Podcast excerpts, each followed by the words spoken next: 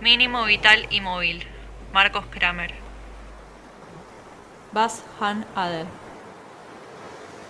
Amo el mar.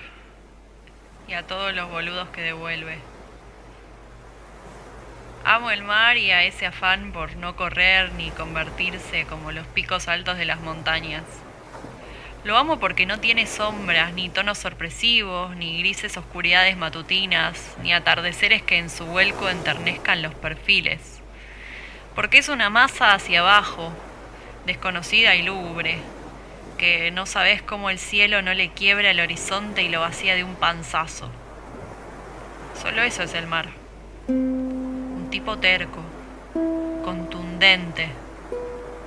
Y no te pinta preguntarle por qué cambió el mar, por qué no cambia, hasta que sos vos, de tanto llenarte la cabeza de su agua, de preguntas que rebotan en su muro, el que empieza a ser mar, y descubrís muy lentamente, despacito, que todo lo que tiene en verdad está debajo.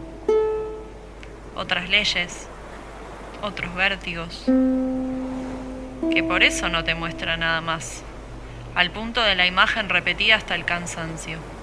Y vos, de vuelta acá en la superficie, con un mate friolento, mirándolo de frente, empezando a saber que el mar no tiene ruido hueco, que el mar es el museo más grande del mundo y está a punto de tragarte para siempre.